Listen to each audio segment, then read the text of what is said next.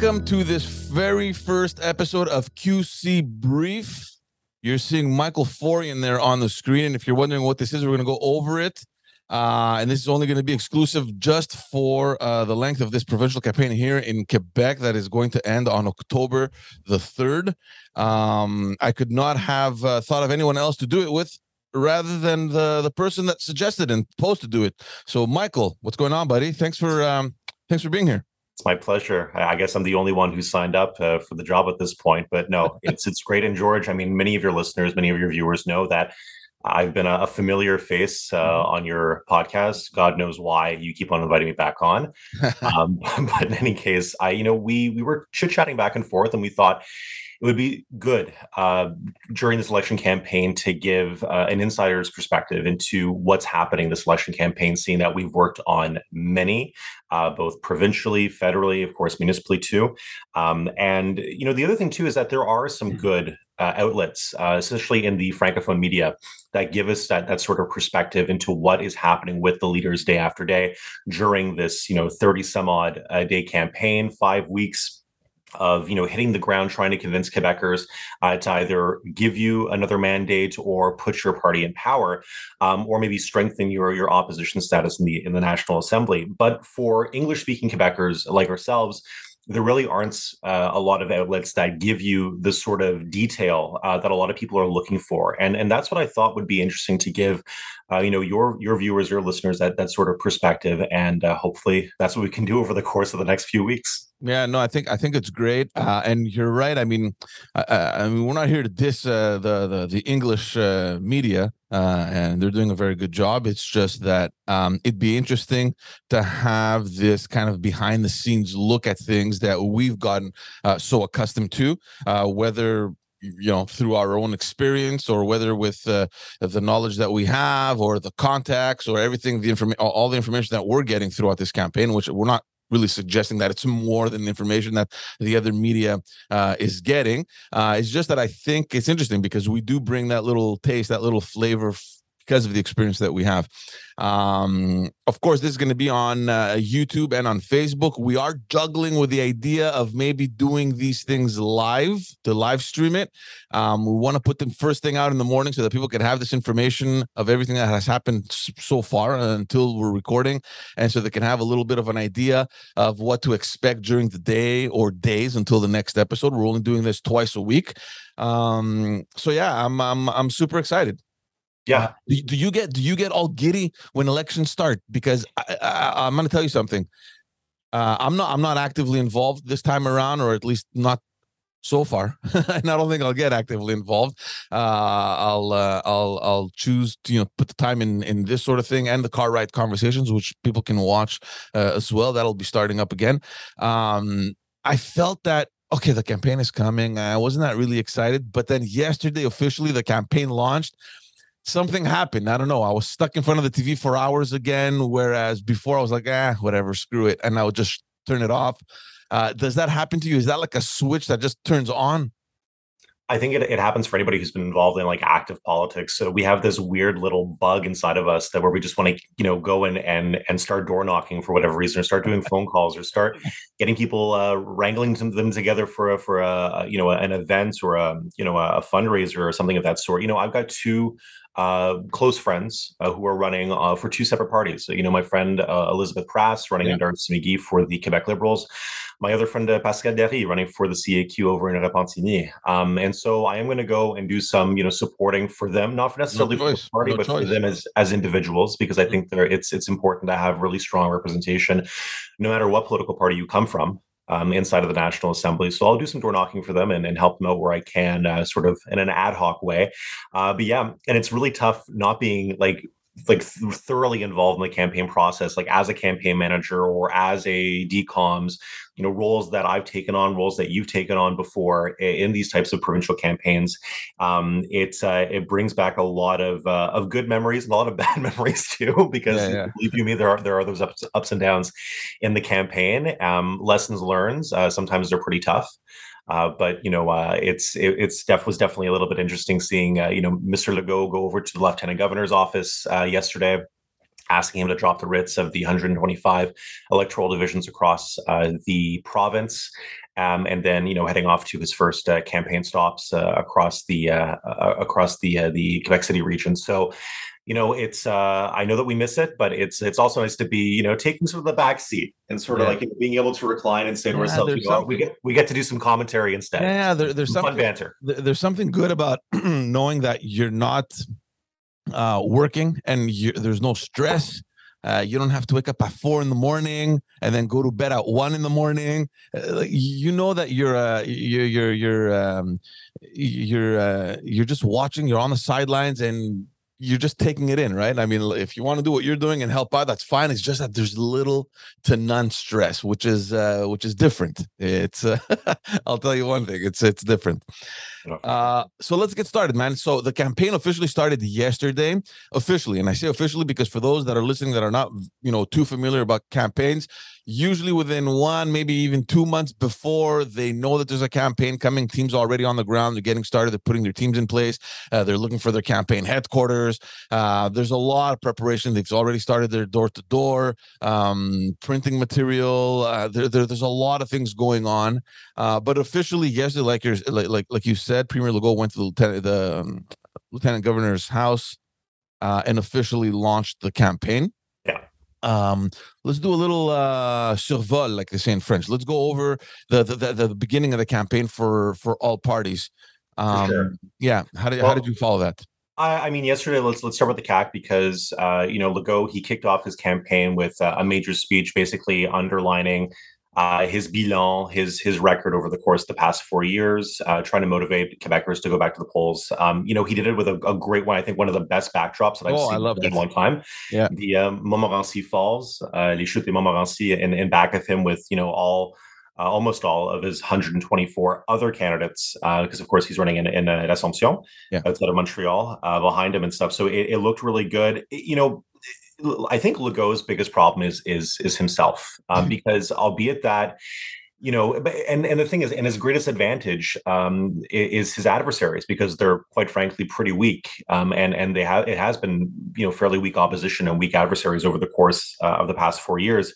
Um, but the first thing that the media locked into were some comments that he made in, in regards to referring to um, Dominique Anglade, the leader of the Quebec Liberal Party, as "cette madame." Yeah, uh, yeah. when he was responding to a journalist in in, in the scrum and talking, you know, and, the, you know, they're they're asking, you know, well, what, what, do you think about the criticism coming from Dominique Anglade on X Y Z issue?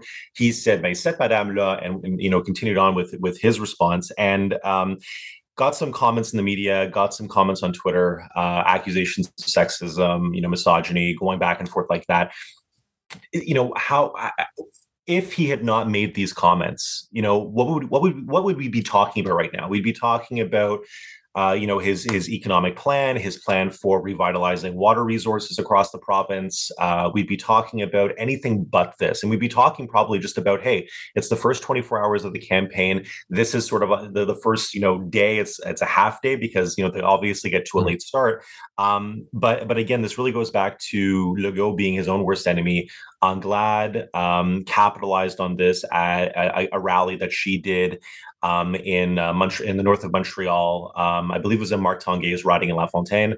Um, so yeah. you know, it's it's it, it to me it, it looks like um, if we're if this is the type of rhetoric we're going to be seeing over the course of the campaign, um, uh, it, it, could be pretty ugly. Um, and especially we're going to be capitalizing on things like this. And and, and the problem is that we're not talking about the real issues. We're not talking about uh, any campaign policy. We're not talking about platform planks. We're not talking about anything that is that is going to have a demonstrable effect on uh, you as Quebecers, and yeah. and that's a problem there. Um, and just really quickly on on on Anglade, uh, you know, we can get to the other parties too. I think that um, she's going to have a problem with uh, balancing out her candidates and the really, quite frankly, poor candidate recruitment that that she uh, and her party did over the course of the past, uh, you know, few months.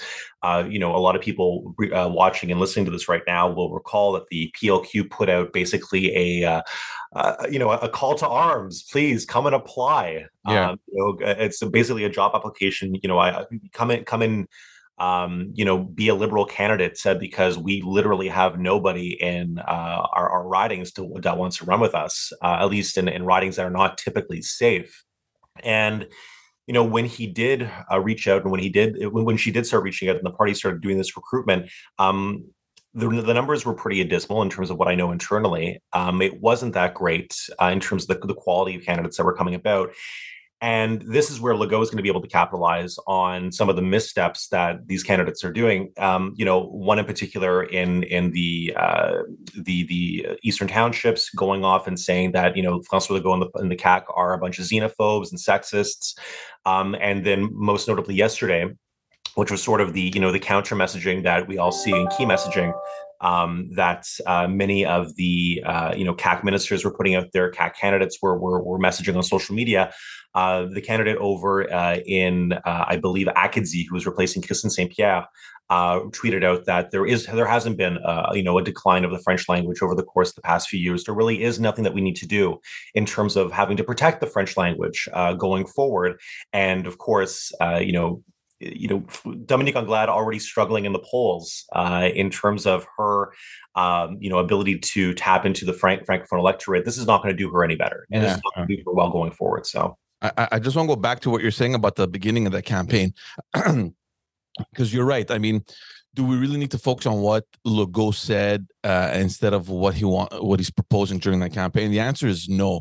But you know very well, uh, uh, you know as well as I do, that these little words they matter, right? Because each party is looking for the slightest little thing to latch on, to bring a cloud or anything negative um, so that it can potentially take up maybe two, three days of your campaign, kind of correcting yourself. Let's remember in 2018, that was what uh, then Premier Philippe Couillard had said in a radio interview about being able to do your groceries for 70 bucks a week. It was taken out of context because if you had heard the entire uh, interview, uh, the guy was explaining that there were some families that unfortunately are in a position where they have to spend that seventy uh, dollars, and uh, that d- destroyed his entire campaign. Um, I don't think it's going to be that big of a problem. Of course, it's the beginning of the campaign. I don't think Legault wanted to start off on that note, um, but it does shed a little bit of a negative light on his uh, start of the campaign, where you wanted to kind of launch on a positive note, and instead the the the the stuff coming out in the media is you calling I'm glad you know that lady. Uh, you know, there's this condescending tone and all that stuff. Um, which will come back to haunt him. I mean, and, and that's the problem. It's these unforced errors. It's these. Uh, these are the real problems that we're seeing right now. Uh, instead of reassuring the electorate that you can, you know, have a, a second mandate and you deserve a second mandate, uh, you know, you're having to deal with those errors on the campaign, tripping over yourself. Um, you know, the, the voters want to see the political parties and the candidates um, across Quebec come out of the shadows. They want them to, to rediscover, you know, what this political party is uh, and discover a leader. And I think that's a problem that, you know, people like Dominique Anglade, uh, Paul Saint Pierre Plamondon, uh, leader of the Parti Québécois, these are, are two relatively new um, political players um, mm-hmm. in terms of ta- taking the leadership of their of their respective parties. People don't know who they are. Um, the Quebec electorate doesn't know who they are. Yes, us as you know, people who've worked in this this you know industry for quite some time, and people that like to observe it know who they are. But the vast majority of, of Quebecers, if you ask them who Dominique Anglade or, oh yeah, uh, hundred percent, who who they are, good luck. Oh no, hundred percent, hundred percent. You know what I always find interesting whenever campaigns start um, to see where they choose to launch their campaign, and that's very strategic, right? Because um, obviously Legault needs to protect the, the region of Quebec. It makes sense that he launched it in Quebec, but at the same time, in the region of Quebec, you had Éric Duhaime that was launching his own campaign, and we know that these guys have been eyeing a couple ridings uh, in, in, that region: Beauce Sud, Beauce Nord, uh, Chute de la Chaudière, uh, Chauveau, where uh, Éric Duhaime, like that whole strip. Um, that goes all the way from um, uh, from Chauveau all the way down to Beauce Sud. That whole corridor, um, they've been eyeing that one. Um, I know that uh, Eric Duhaime wants to get maybe four or five seats in that region. Um, so I always found that interesting. Of course, Dominique Anglade in Montreal, she wants to uh, defend that base. Uh, and the Parti Québécois uh, in Montreal as well. I mean, that that I found strange. I mean, I don't know if they had any other choice. I mean, they went to the leader's riding. He's right. Uh, he's running in um, Camille Laurin, which was the old riding of uh, Maka Kotto. The Bourget. The Bourget riding. Uh, and uh, strategically, again, Quebec Solidaire, they did their announcement in Sherbrooke. That's something that they really, really want to defend uh, because there's a risk that they lose those ridings that they won last campaign that are outside of Montreal. So we're talking about Sherbrooke. We're talking about the two ridings they won in the region of Quebec, so Taschereau and Jean Lesage. Yeah. Um, those are in danger. So uh, I, I, always find that interesting how they strategically launch their campaign and which riding they decide to do it in. It, it sends a message. It sends a message to the voters in those ridings there that, you know, we care about you and we de- we desperately want your vote come election day. Uh, I, I, think that Duhaime is taking, uh, you know, a strategic point out of the Harper 2015 playbook, where the Harper government at the time, the Harper campaign, uh, looking for for another mandate, uh, which they didn't get. Obviously, they were targeting that 200 kilometer uh, strip, like you mentioned, uh, north and south of, of Quebec City, yeah. and that was we we knew because you know I was helping the conservatives back then, uh, but they they knew at the time that um, that, that was the sweet spot uh, in, in, terms of where they could pick up votes, and they did, um, albeit that Trudeau, by and large, wiped Quebec pretty clean, um, and and and obviously won a majority government uh, with seats across Canada. Uh, the, the Conservatives were able to pick up quite a few votes, um, uh, quite a few seats rather in the Quebec City region. So we, we know that that's that's fruitful. It's it's it's plentiful for. It's a good target for for Eric Duhaime. I think you know the problem that he's going to have is again going back to candidate recruitment and nobody of quality, nobody of substance really yeah. wants to be a candidate for um, anybody outside of the CAQ.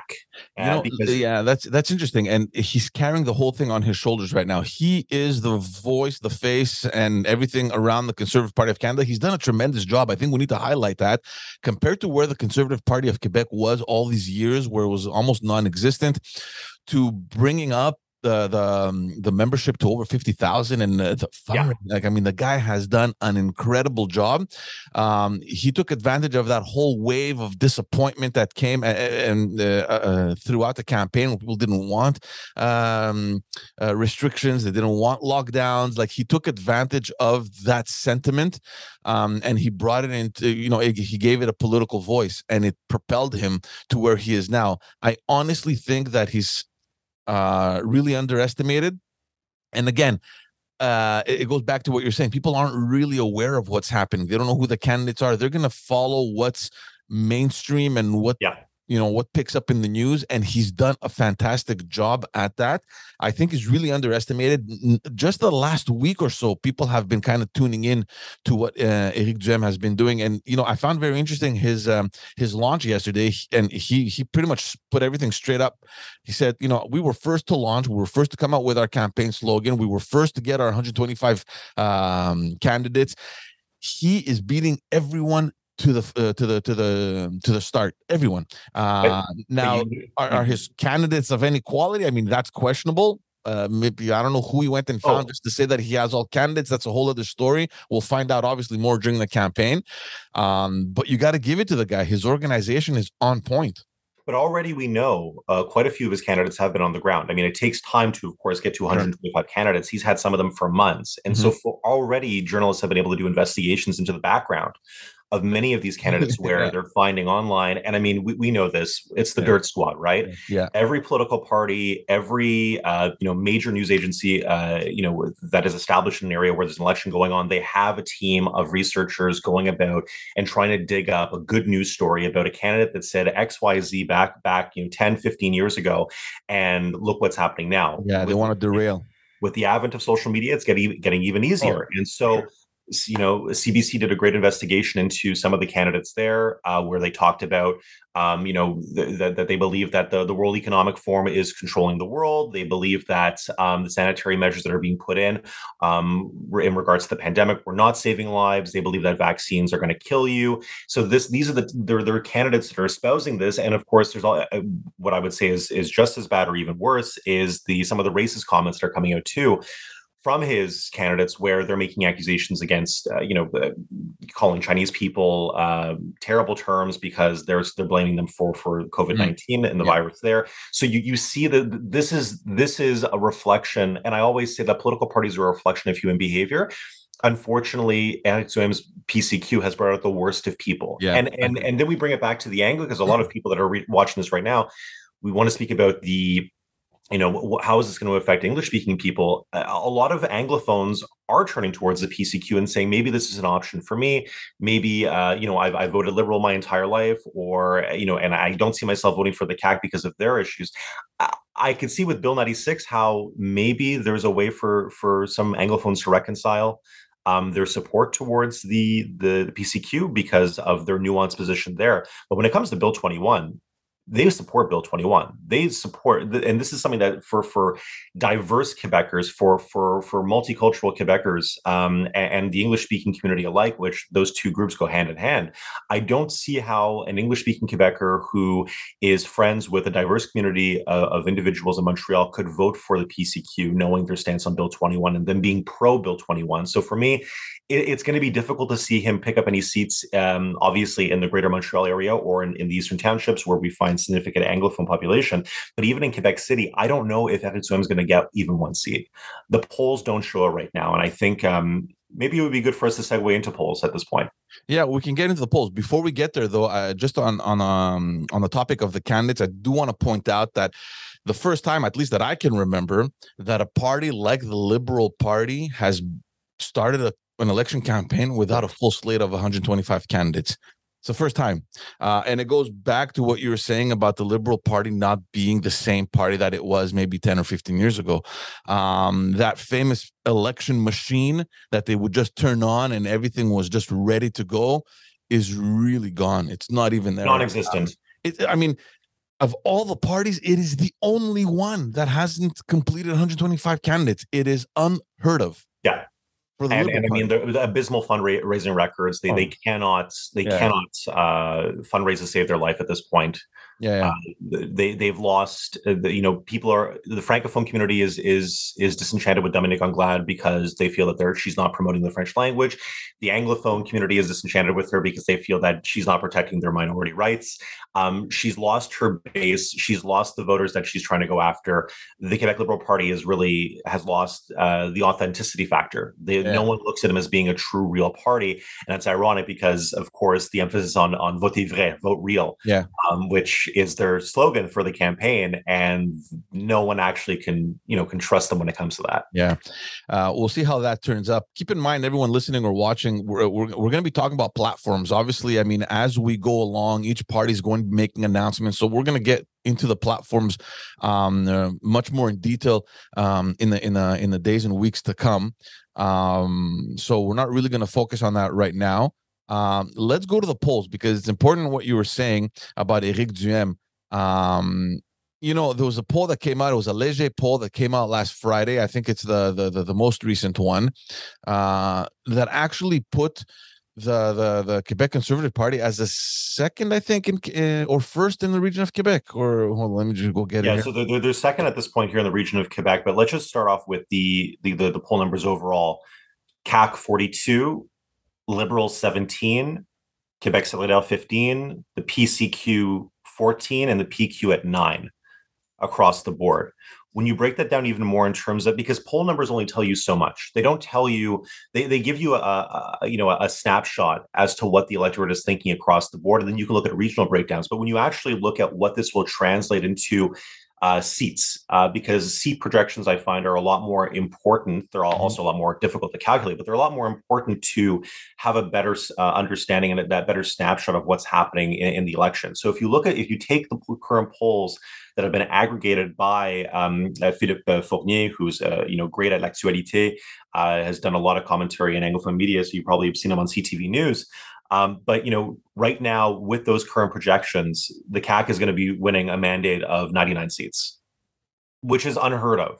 This yeah. has never been been done before in Quebec history. The PLQ would go down to 17 seats. Quebec Solidaire would go down to eight. The PQ would go down to one, and the PCQ would, would fail to gain a seat in the legislature. Mm. Interesting.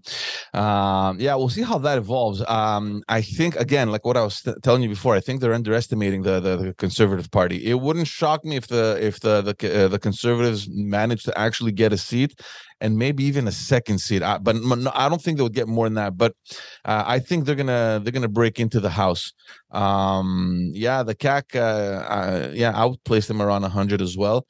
Uh, th- this is um, uh, this is huge. I mean, the last time I think it's happened before, it was Bourassa in the in the seventies that got like I don't know 103 seats or something out of 115 at the time that the National Assembly had, which was uh, completely unheard of, and I, I, think it's still probably the record. But um, this is unprecedented in modern history. Well, We've yeah, never yeah. seen this in modern political history. The past 10, 15, 20 years no party has been able to capitalize like this. I want to get to one uh, to, to to one aspect of the um, uh, of that Leger poll that a lot of the PQ people were commenting on because obviously they have to find the positive thing, right? Right. Uh, the positive spin. They're like, ah, look, the PQ is second, the Quebecers' second choice. We're, we're uh, uh, when Quebecers were uh, were polled, it's the PQ that comes in as the second choice to the CAQ. Let's just clarify one thing. The reason that the CAQ won is because they went in in large portion and they got a lot of the PQ electorates to, to, to elect them. So naturally, when you ask the majority of the Quebecers which one would be your second choice, of course it would be the PQ because that's who is voting for the CAQ to begin with. So you know there, there's an, a there's a there's a direct association i don't think people are going to be like oh, i'll you know forget about the CAC. let me my second choice will be pq to give the pq any importance in this campaign because they already left the pq to go to the CAC. so i don't think that would be uh, switching uh, anytime soon uh, i think it's a useless poll to, to to be honest with you but i mean i just find it funny how the pq kind of stuck to that uh, it's the only thing they have going for them it's the only positive thing other than that they're dead last um, also interesting poll was the um, uh, the the choice for favorite premier of Quebec. Um, and again, there Eric Duhaime comes in second.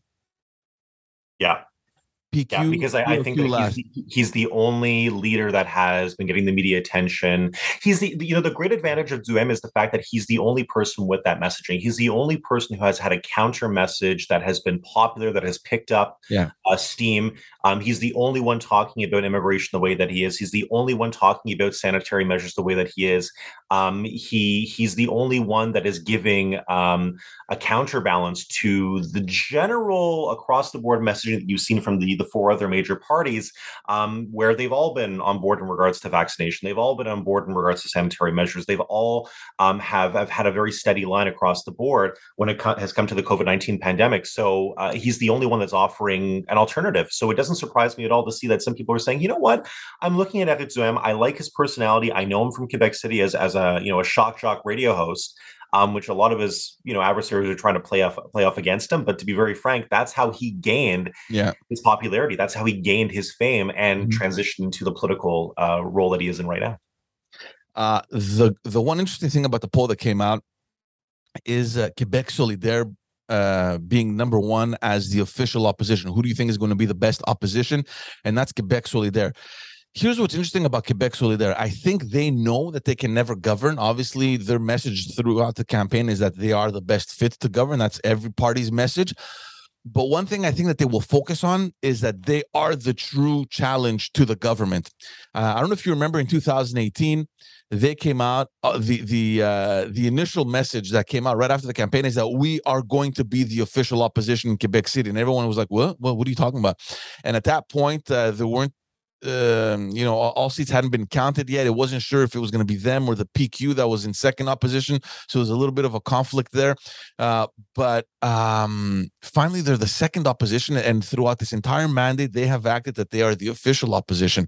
We are the true challenge to the government and to Legault. And this is reflected in the polls. And I think that this is going to help them, at least in their base, to convince the people look, this is the work that we've been doing. We went from a nothing party in 2008 when they got their first guy, um, uh, Amir Khadir, uh, in the House to being recognized as the official challenger, as the official yeah. opposition uh, in uh, in in Parliament. I'm not so sure how that's going to reflect in the numbers because I ultimately I think both Quebec Solidaire and the Liberal Party are going to lose seats um, on the third of October. But oh, it's a given. Yeah, yeah, but I think it's um, it's definitely a plus for them to um, to kind of bounce on and um, uh, to kind of campaign on. Yeah. Just as we wrap it up, uh, George, I want to let people know where the leaders are going to be in and around today and where what yep. they're going to be announcing. Um, Anglade, Dominique Anglade uh, is currently in Quebec City.